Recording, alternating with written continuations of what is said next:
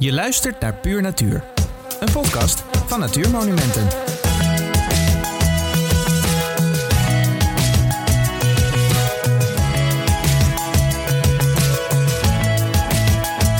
In deze aflevering zoeken we waterbeestjes in de vijver van boswachter Matiska Lont en spreekt redacteur Frans Bosscher met bijenprofessoren Dave Goulson en Koos Biesmeijer.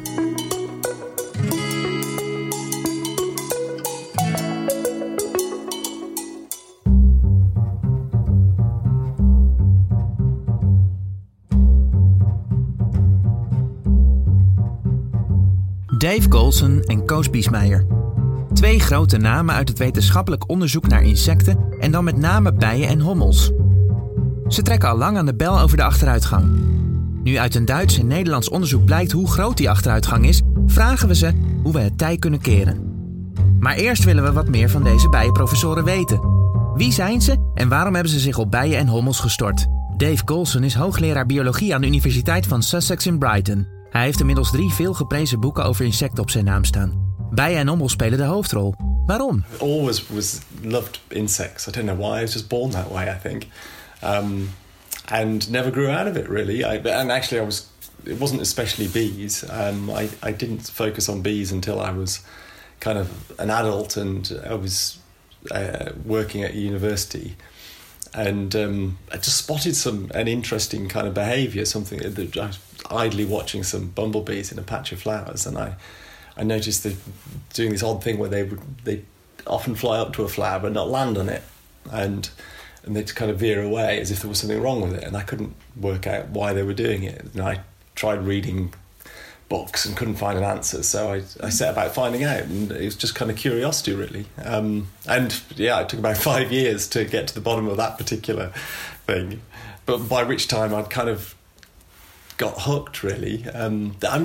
Bees in particular, aside from the fact that they're economically and ecologically really important because of the pollination they do, they're actually just really cool and interesting and fascinating. You know, they have really complicated lives. They're quite clever. They learn. They navigate.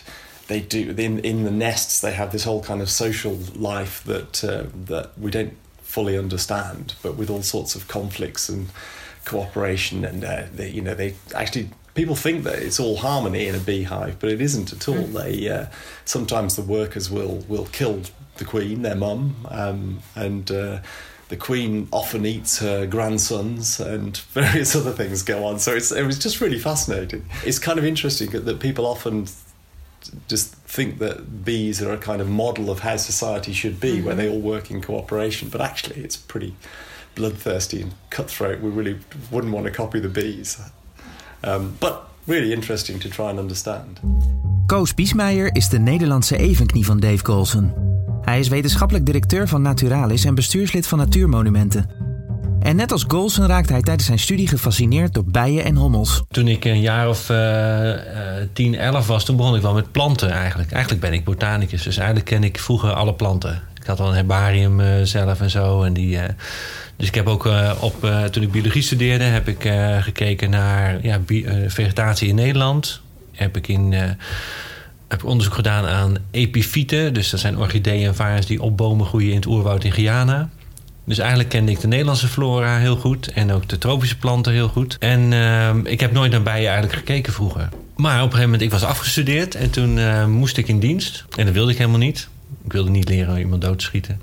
En toen ging ik vervangendendienst doen. En dat kon bij de universiteit, bij de bijenafdeling. Tropische bijenafdeling.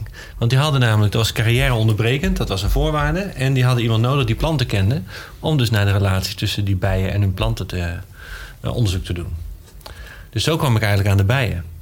En dat waren eigenlijk angelloze bijen. Dus tropische bijen, die leven in kolonies. Die produceren ook honing. De Maya-Indianen hadden dat vroeger ook al en zo. En ik heb eigenlijk daar vooral gekeken naar hoe zo'n bijenvolk in elkaar zit.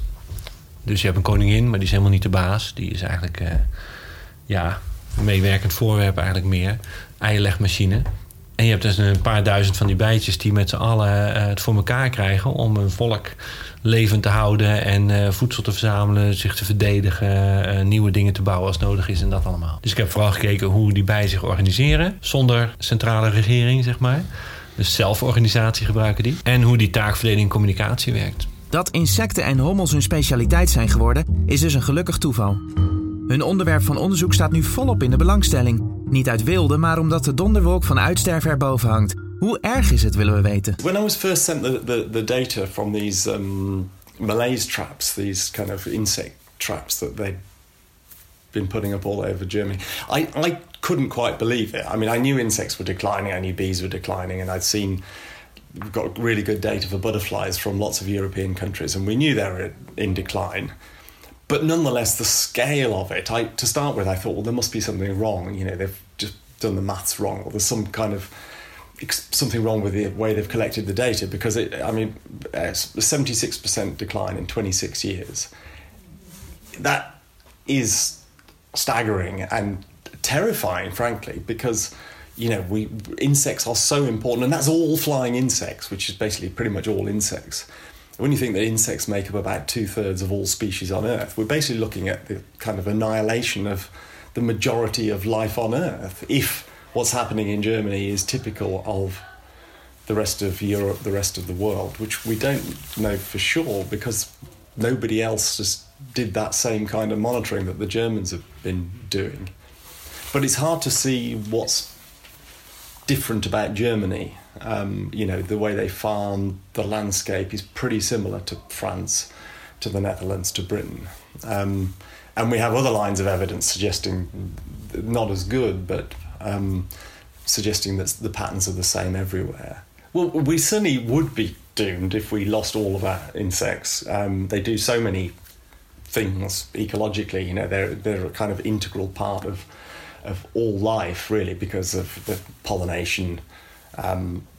87% of plant species require insects to pollinate them. So if we lose the insects, we lose most of our plants, we'll lose most of our bird species that eat them, bats, lots of small mammals, lots of amphibians and reptiles, all the insects as food, and they do other things like recycling dung and keeping soil healthy. And they're not all going to disappear realistically, but the data suggest, and particularly the German study suggests, that most of them are becoming much, much more scarce than they used to be, which you know, is going to have massive impacts on all of us, I fear. It doesn't seem to be a trend that's decelerating. It's not, there's no curve. The best fit to the data is a straight line, which, I mean, no one can look into the future with any certainty, but basically if it carries on as it is at the moment, there'll be precious few insects left in 10 years. So this is something that's happening, you know, it's not something happening at the end of the century or whatever. It's going to happen really soon. And, you know, if we don't take it seriously and do something about it, then the consequences for people are going to be enormous. Dat verlies gaat ons heel direct raken. Vooral in Nederland, maar ook in grote delen van de wereld gaat het eigenlijk niet zo goed. En dat is, dat is heel vervelend. Ten eerste zijn het heel bijzondere dieren die ook biodiversiteit hebben we gewoon nodig. Dat is ons natuurlijk kapitaal en daar hebben we ook diensten van nodig. En van die bijen is dat heel duidelijk natuurlijk dat we bestuiving nodig hebben. Jij bent koffie aan het drinken, geloof ik. Nou, zonder bijen geen koffie. He, dus bijen, angellose bijen, honingbijen, anderen, die bestuiven de koffie in Kenia, Costa Rica, waar je ook maar bent. En dat geldt voor onze appels en peren en aardbeien en allerlei andere dingen. Dus behalve dat ze mooi zijn en belangrijk is dat ze er zijn, en ook allerlei wilde planten bestuiven, zijn ze ook economisch van groot belang. Meer dan €1 miljard per jaar voor Nederland. En iets van tussen de is het 230 en 480 miljard dollar waard in de wereld. Dus dat maakt een groot verschil. Ja. Dus er staat wat op het spel? Ja, absoluut. Ja. En dat stond er natuurlijk al, want natuur hebben we hartstikke hard nodig. Dat is heel duidelijk voor ons welzijn, voor ons geluk, voor onze watervoorziening. De duinen maken ons drinkwater. Allerlei van dat soort dingen. En die bijen zijn een van de beste verhalen en de makkelijkste verhalen om te vertellen. Als het gaat om die relatie tussen mens en natuur. Dus je hebt naast dat argument, die intrinsieke waarde en het recht van biodiversiteit om dat te zijn, is het ook handig om andere aanvullende argumenten te hebben, want dan kan je andere delen van de maatschappij aanspreken. Dat klinkt allemaal erg onheilspellend. Hoe is het mogelijk dat de insectenwereld totaal lijkt in te storten? Most scientists would agree that insect declines are due to more than one thing. There isn't a single solution that we can come up with. It's a combination of decades or 100 years or more of habitat loss, farming intensification, which means that there aren't many flowers left. There's very little botanical diversity left in most of the countryside. We've lost lots of habitats like hedgerows, and we've drained marshes and cut down woodlands and so on to create these big fields, monocultures of crops. A kind of integral part of this modern farming system is this really high use of chemicals. Fertilisers, which have, when they get into the leach into streams and rivers or increase the fertility of non-farmed areas near the crop, basically alters the botanical diversity, greatly simplifies it. You get a few species that really thrive in highly fertile soils, and they just outcompete everything else. And then, of course, there's the pesticide issue, which is probably the most controversial. I mean, it's only really controversial because the pesticide companies that make a lot of money out of selling them dispute that whether their products are harmful or not. I think most of us know that they are. But modern farming is very reliant on a whole barrage of chemical applications. So this is something we've been studying on farms around here in the south of England, specifically with regard to what impact it has on bumblebees, but it's relevant to everything. And the average field around where we're sitting gets treated with somewhere between 17 and 20 different applications of pesticides each year, which is a whole mix of insecticides and fungicides and herbicides and molluscicides to kill the slugs. So if you're an insect trying to survive in the sort of modern farmed world, there's not much habitat. If you're a bee, there's hardly any flowers. But when you do find flowers, they're almost certainly contaminated with a whole bunch of pesticides, including insecticides, which are specifically designed to kill insects, i.e. bees. So we shouldn't really be surprised that things are disappearing. Het besef dat we zo niet door kunnen gaan groeit, stelt Biesmeijer. Er is nu een soort klimaat in Nederland dat iedereen zich realiseert van ja, maar we moeten er echt iets mee. En die insecten zijn dus de aanleiding eigenlijk, want er zijn allerlei oorzaken. En we eigenlijk weten ook, natuurorganisaties weten ook heel goed van dat ze geen hek meer om natuur kunnen zetten en dat het dan wel goed gaat. Want ja, de kwaliteit van je natuur hangt af van de stikstofdepositie van je waterstanden, van recreatie en andere drukken van eromheen. Minstens zoveel als hoe je het zelf beheert. Nou, dat geldt voor de veehouderij of voor de akko- en landbouw ook heel erg.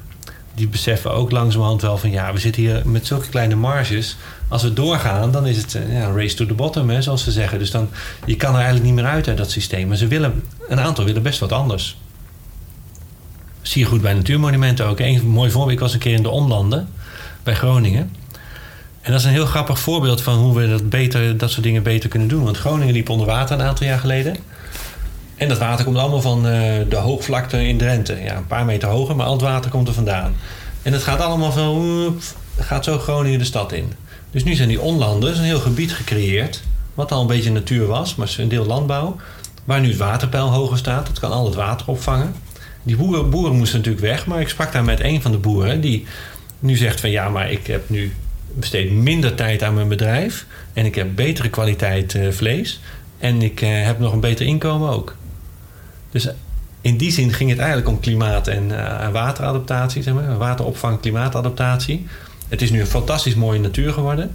En het is ook nog een ander verdienmodel voor de boeren daar. Neonicotinoïden, bestrijdingsmiddelen die het zenuwstelsel van insecten aantasten, spelen dus een grote rol. Dan moet het wel goed nieuws zijn dat Europa er nu 3 verboden heeft. I don't think that'll make a blind bit of difference on its own, because they'll just be replaced by something else. You know, for 70 years we've just seen this kind of endless cycle of a pesticide comes along. We started off back in the 1940s with things like DDT.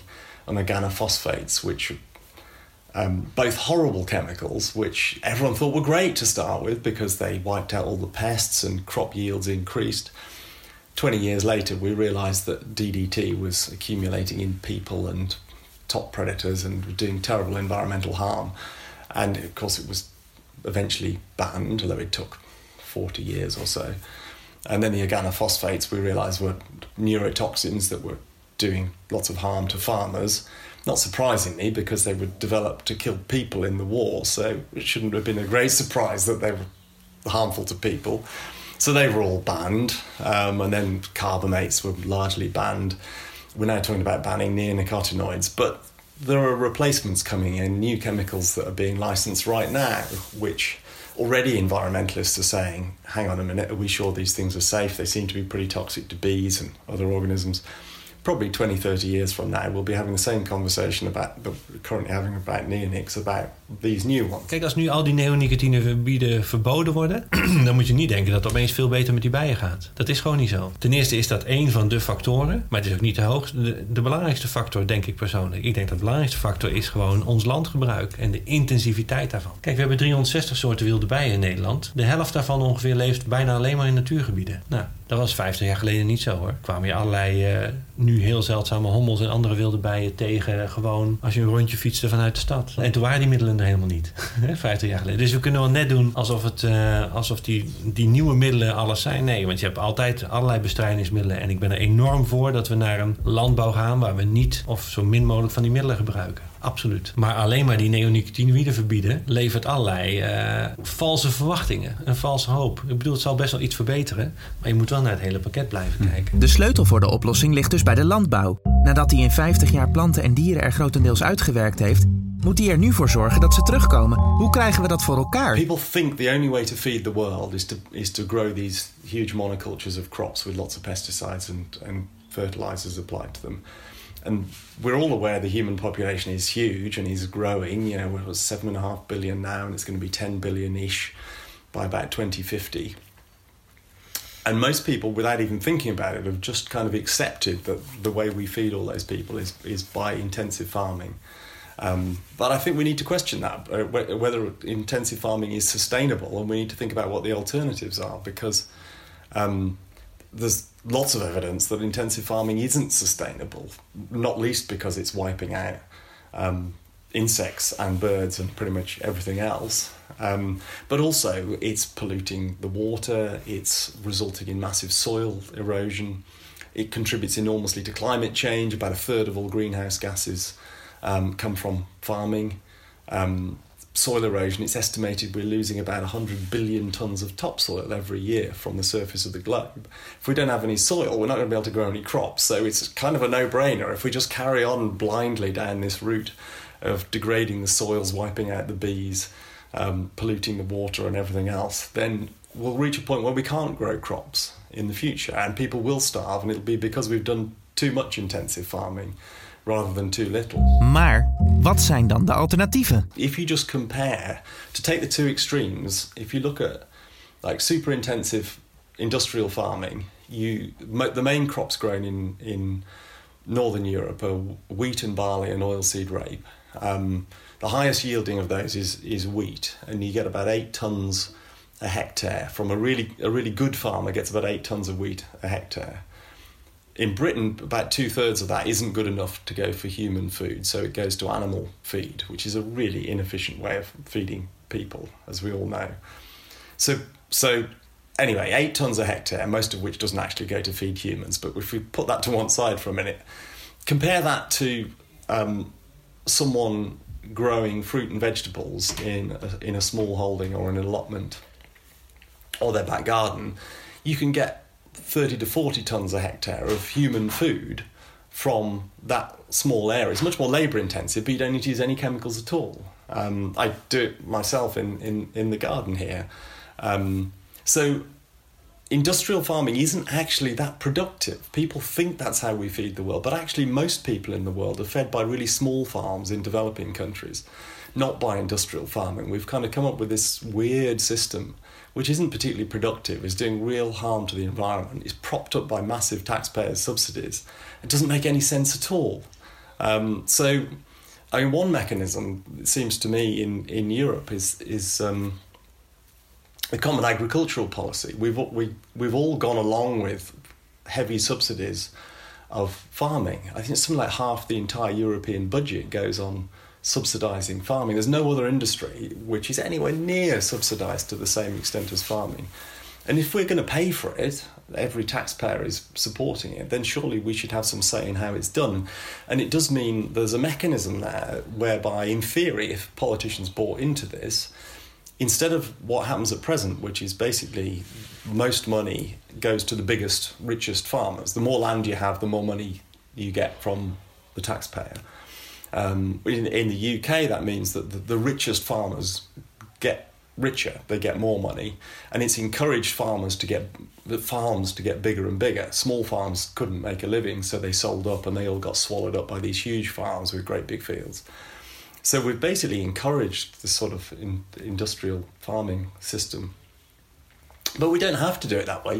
You could turn that on its head and you could give disproportionately more subsidy to the smallest farmers, people growing local, sustainable, organic food to sell in the local market, people growing food in alternative ways, as already mentioned, organic, but things like permaculture and agroforestry, which are much more productive and much more diverse, support more biodiversity, look after the soil health and so on. If we rewarded those farmers with subsidies and took away the subsidies from the people that are farming in unsustainable, damaging ways, then you could transform food production in Europe. Ook voor Biesmeijer is een alternatieve voedselproductie onontkoombaar. Het is ook heel makkelijk om te zeggen, ja, het zijn de boeren of weet ik het wat, maar wij kopen bloemen, wij hebben huisdieren waar we dat spul op smeren, wij eten voedsel waar dat mee gebruikt wordt. Dus ik ben er heel erg voor ook om dus inderdaad naar het systeem te kijken. Er zit er gewoon een probleem in het systeem. Dus in dat deltaplan kijken we heel erg naar wat voor alternatieve verdienmodellen zijn er dan voor de agrariërs.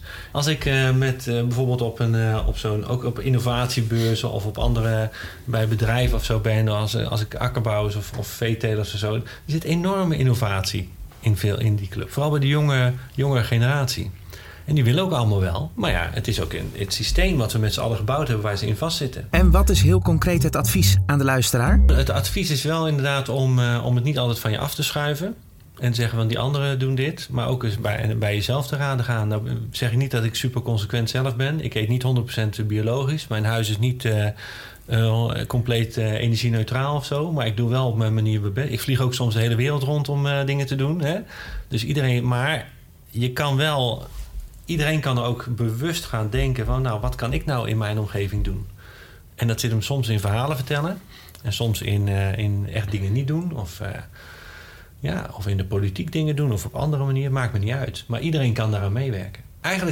Eigenlijk zou je kunnen bedenken van, nou, bij alles wat je nu doet moet je denken aan wat je kleinkinderen tegenkomen. En of jij iets achterlaat waar je trots op bent als het gaat om hun leven. Koos Biesmeijer is ook nauw betrokken bij het opstellen van het Deltaplan Biodiversiteitsherstel.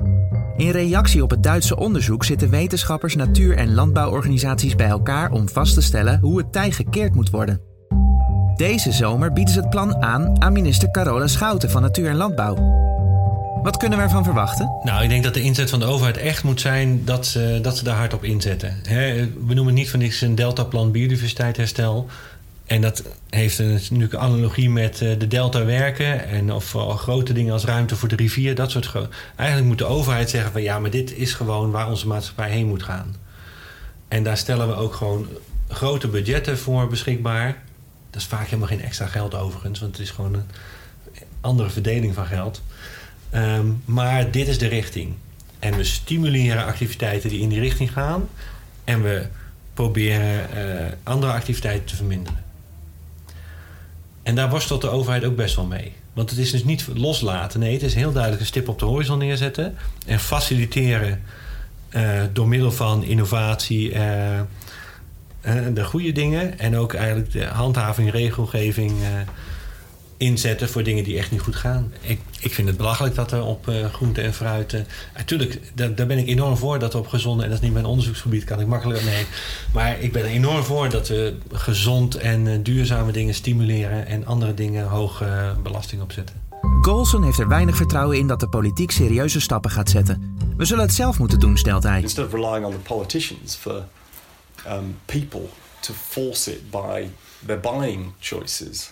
If we all refuse to buy industrially produced food full of pesticides, super cheap chicken and beef, and so on, then that would just remove the demand. And if instead we bought organic food, locally produced food, we started eating seasonally, we started eating less red meat, which we all know is really bad for the planet, then, you know, that would force change from the bottom up. Not everybody has space to grow their own. It's kind of interesting in the UK. There are 90,000 people on waiting lists to get allotments, people who haven't got a garden of their own but want to get some land so they can grow their own fruit and veg. And there are so many good things about people growing their own fruit and veg. Obviously, zero food miles. It's good for the soil. It's good for biodiversity. It produces lots of food. But also it's actually really healthy for people to get them out digging, growing, talking to their neighbours, you know, actually connecting with where food comes from. And there was a really interesting study, which I think was from the Netherlands, which showed that if you compared the health of people who grew their own fruit and veg in allotments with people who don't, and they actually looked at neighbours, people living right next to each other with and without an allotment, didn't make any difference to their health when they were younger, but once they were over 60, it sounds a bit arbitrary, but that was the way they analysed it. Basically, old people were much healthier if they were going out growing their own fruit and veg than the ones that weren't. And whether that was because of the exercise or the healthy food or the kind of the fact that they made friends or just were getting out of the house, who knows, but they were. And it seems really sad. So, as I say, 90,000 people in Britain who can't get hold of any land to grow their own fruit and veg because it's locked up under these bloody great fields of wheat and barley being drenched in pesticides, which aren't even producing that much food. It doesn't make any sense. So, you know, if I was Environment Minister, probably the first thing I would do would be find some way to free up land so that people could get out there and grow their own. Maar als je ziet welke ravage er is aangericht, insecten verdwijnen, planten en vogels verdwijnen, water en bodem zitten vol gifstoffen, dan krijg je toch al snel het gevoel dat we reddeloos verloren zijn. Maar volgens Goulson is het allemaal nog te repareren. Supposing we could persuade people to massively cut down on meat consumption, on overconsumption and on food waste. We currently throw away a third of the food that we grow in the world. More than half of all the agricultural land is devoted to meat production. None of those things make any sense at all in terms of feeding people. So if you could tackle those, you could free up huge areas of land if you could move from the sort of industrial monoculture farming to getting lots of small holdings, people using these much more productive but labour-intensive systems which produce more food, then you could again free up loads of land. So, you know, if we could set aside huge areas for nature while still managing to feed everybody, which is theoretically possible if you tackled all of these things, then yeah, we could basically save most of life on Earth. There's quite an interesting example of there's a rewilding project in West Sussex, not far from here. It's about 1,500 hectares. Of what was farmland, and it's just been essentially abandoned, rewilded. They've put in some large herbivores. They haven't got room for wolves or whatever, of course. Now it's fantastic. It's got loads of really nice success stories. They've put things like nightingales, the birds, which they had none of. They now have the second biggest population in Britain thriving there. And it's only been going just over 10 years, this project. Purple emperor butterflies, they've got a huge population of them. Turtle doves, which are almost extinct in Britain, are increasing there, but nowhere else.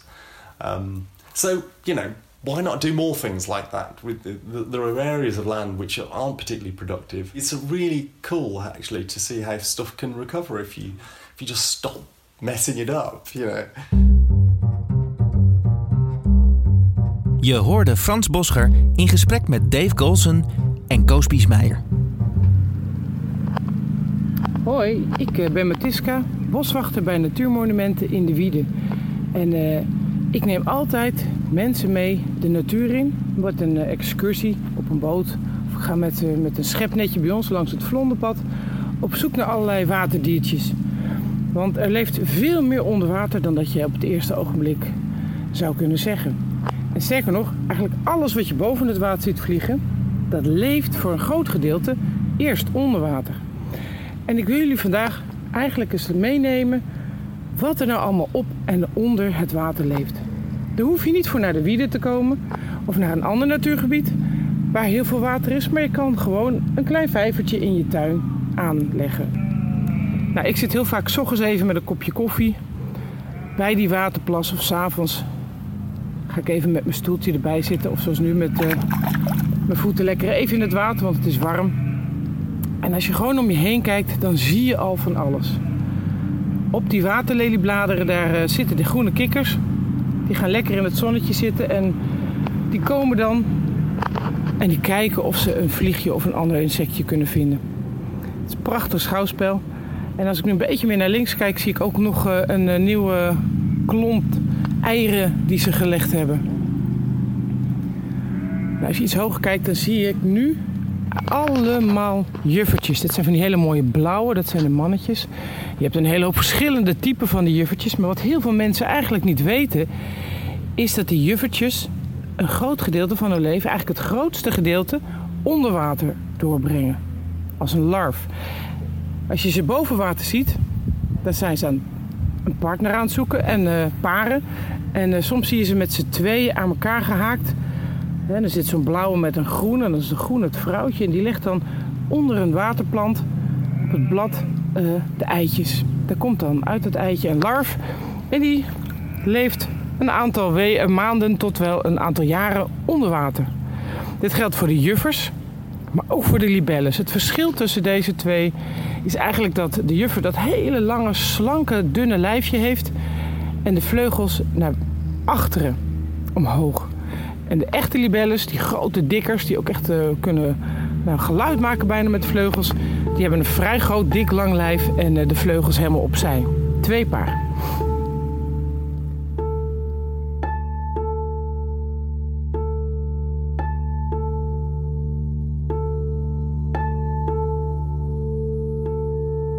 Ik hoef nog niet eens mijn schepnetje te gebruiken, die heb ik wel bij me. Maar gewoon door te zitten en te kijken zie je eigenlijk al zoveel. Ik heb nu een bootsmannetje, die hangt even aan het oppervlaktewater. Hè? Dus ik zie zijn kontje hangen.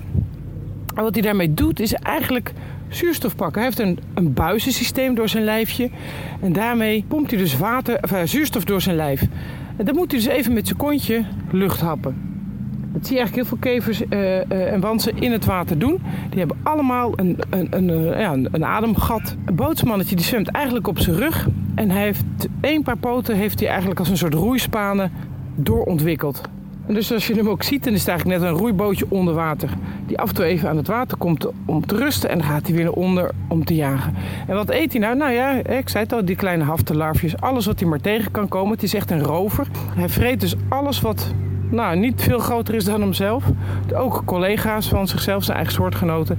Als het maar iets kleiner is. En wat hij dan doet, is hij steekt met zijn steeksnuit in zijn prooi. Spuit daar een lekker goedje in. En zijn prooi wordt dan opgelost. En als het opgelost is van binnen, dan slobbert hij hem leeg. Oeh. Hier heb ik een kokerjuffer bedoel ik. Een kokerjuffer.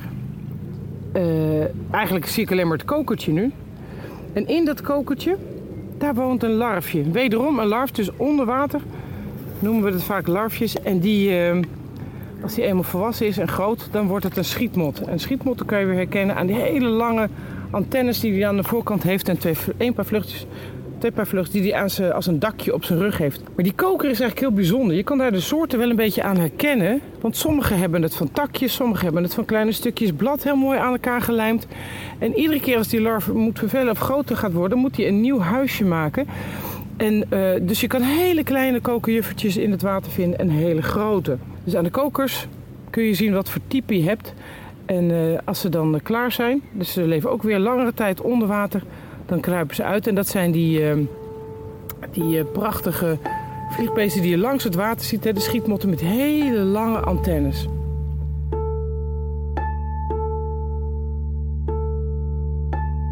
Nou, gaan we nog eens even. Oh.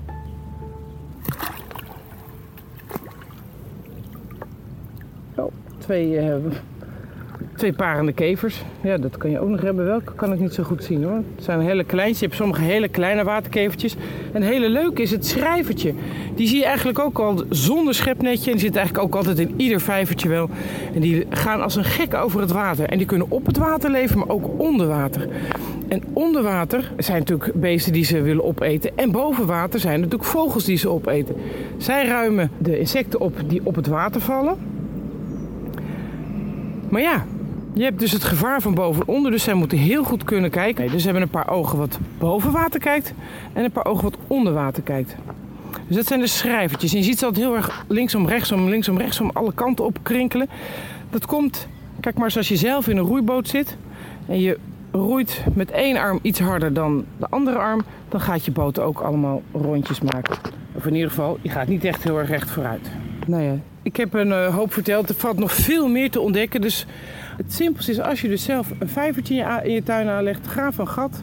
Leg er van dat vijverfolie in. Zorg dat er diepe, maar ook ondiepere stukken zijn. Liefst geen vissen.